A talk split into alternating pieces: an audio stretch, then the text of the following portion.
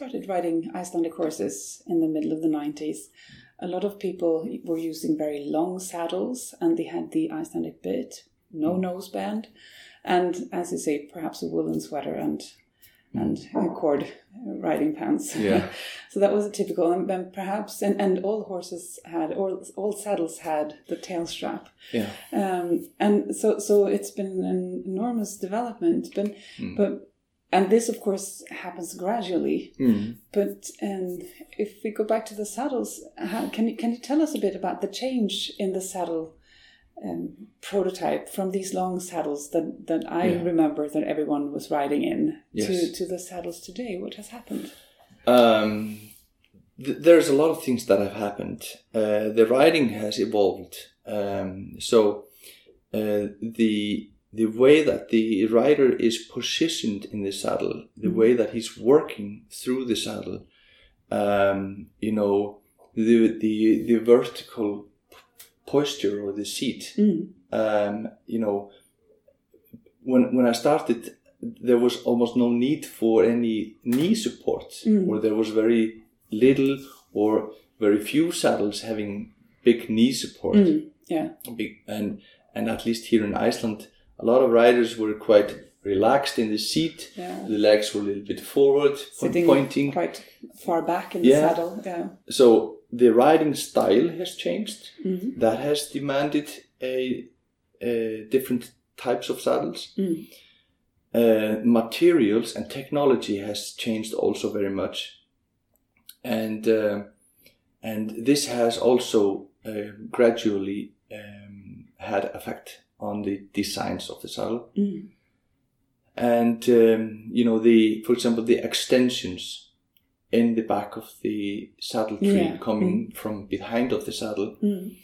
Uh, this originates back to um, you know the the basically it comes from the from the fact that the saddle trees that the saddle makers in Iceland had available were British trees, Okay. um, military trees, Okay. Yeah. and um, and the military saddles they had these extensions, Mm. so they had these uh, longer panels Mm. and that that's part of the reason why it was like that. It was also believed that the the longer that the surface was, Mm. uh, the carrying surface of the saddle, Yeah. the more would be the the pressure distribution. It's it's um, a simple physics thing. Mm. If you have a s- small surface, um, it will distribute weight over a small area Mm. if you have a longer or a broader um, surface, the, the, the same weight will be distributed broader or in a longer area. Mm. Therefore, the pressure underneath will be more distributed, Mm. right? So that was the idea. And then gradually the trend became that these extensions were not needed. So um, um, the saddles changed and um, and saddles without these extensions became very popular. Mm. And today, basically, uh, I think that I'm not saying that things are, you know, black or white. Mm. I'm not saying that this is not good. I always feel that before you come out with a, statement like that, there has to be a lot of research or Mm, studies before. But at least for the time being, uh, the saddles uh, or the panels are becoming a little bit shorter. But this can also be a big problem. Um, shortening the panel of the saddle and therefore the support service Mm. and the distribution service of the saddle is causing extreme pressure points being put on the back part of the panels. Mm. Main weight of the riders are being pushed into the back only on a small point at the, you know, at the, the last point Mhm. of the panels. Mm. Um, in my view, the saddle must fit the rider. Other problems is that the, there's too much pressure on the withers of the horse. Mm. And for example, on our on our website, um, uh, we have is this information available uh, just useful information on saddle fitting and how we use it use it properly because a lot of things are just common sense. Mm. You just need to know where the saddle should be positioned, um, and and the key position is that the withers should be able to move more freely. Mhm. So the saddle should be sitting about two to three fingers be- behind the shoulder blade. Mm. Because this is something that, that people who come from the uh, non-Icelandic Mm. community um, with the dressage ho- horses or, or jumping horses Mm.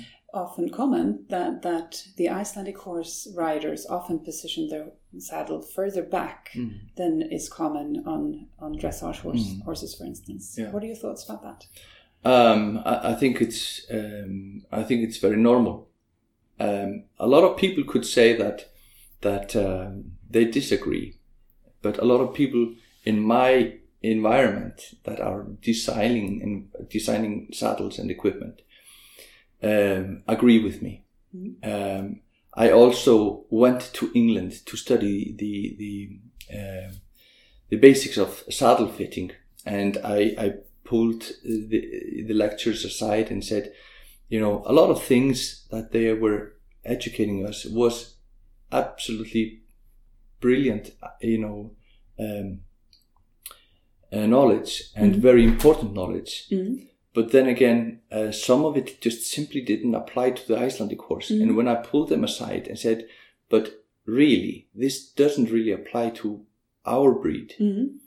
um, they said, well, you're correct. Mm. Mm. Um, we have experienced that the Icelandic horse is different from many other breeds. Um, I'm not saying from every other breed, but from many other breeds. So the general rules sometimes do not apply. Mm.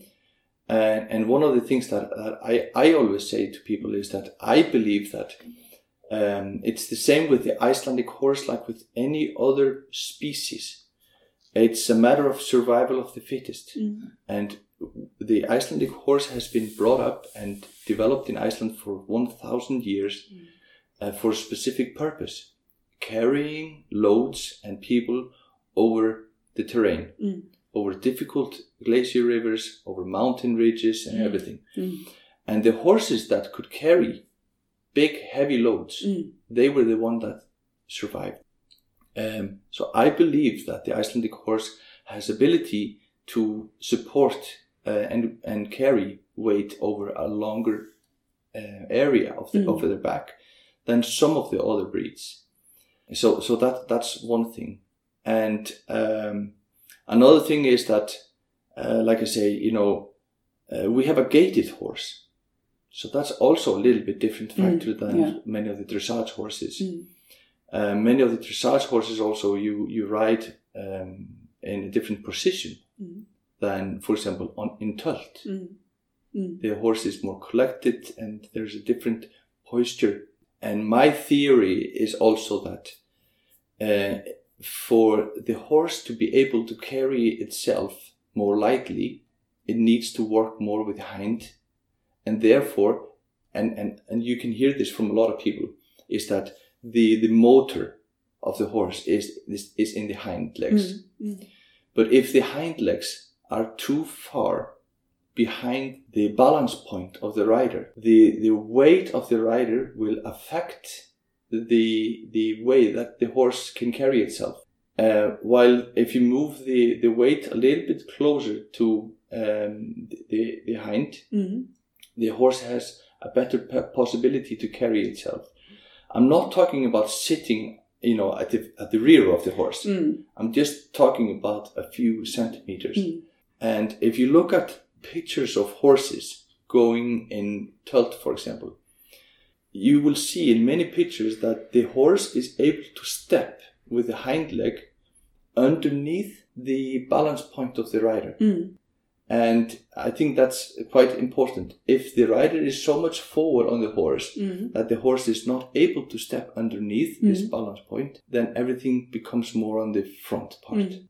And therefore the horse will be heavier on the rein, it will be more heavy. So that, that's just one thing. Uh, the key thing is to have this seat in the point of the saddle that it that the saddle will be able to distribute the weight of the rider very well. Um, so there are several, several different things that you need to look look into. It's the size of the rider. It's of course the horse Mm. and the way it's ridden, and um, the shape of the horse. What kind of a you know what kind of a posture Yeah, or what kind of body conformation yeah. it, does it have? Mm. and and you have to look at so, so many different Mm. factors in finding the correct uh, saddle Mm. to use and you need to take into consideration also that the the horses from the time that we start to ride them uh, through the the age of the horse the horse will evolve you know for the first years the the, the conformation of the horse is continuing to evolve Mm. until about 7 to 8 years old Mm. Mm. so that's one thing. Also, during the, the annual year, the body shape of the horse normally changes quite much. Yes, we see that now in the in the we're here in September and Yeah. we see a lot of quite round horses after Exactly. a long summer on the Yeah. in the pasture, and now we will go into a, a long winter with perhaps a little bit less food, and the horses will get thinner again. Yeah, and when they start training, you know, the, the, the body shape will, will change. Mm. And you need to ch- you need to be able to either um, solve that problem by having a few different saddles, Mm. or like we and some other companies are solving it by having the exchangeable gullet. Mm.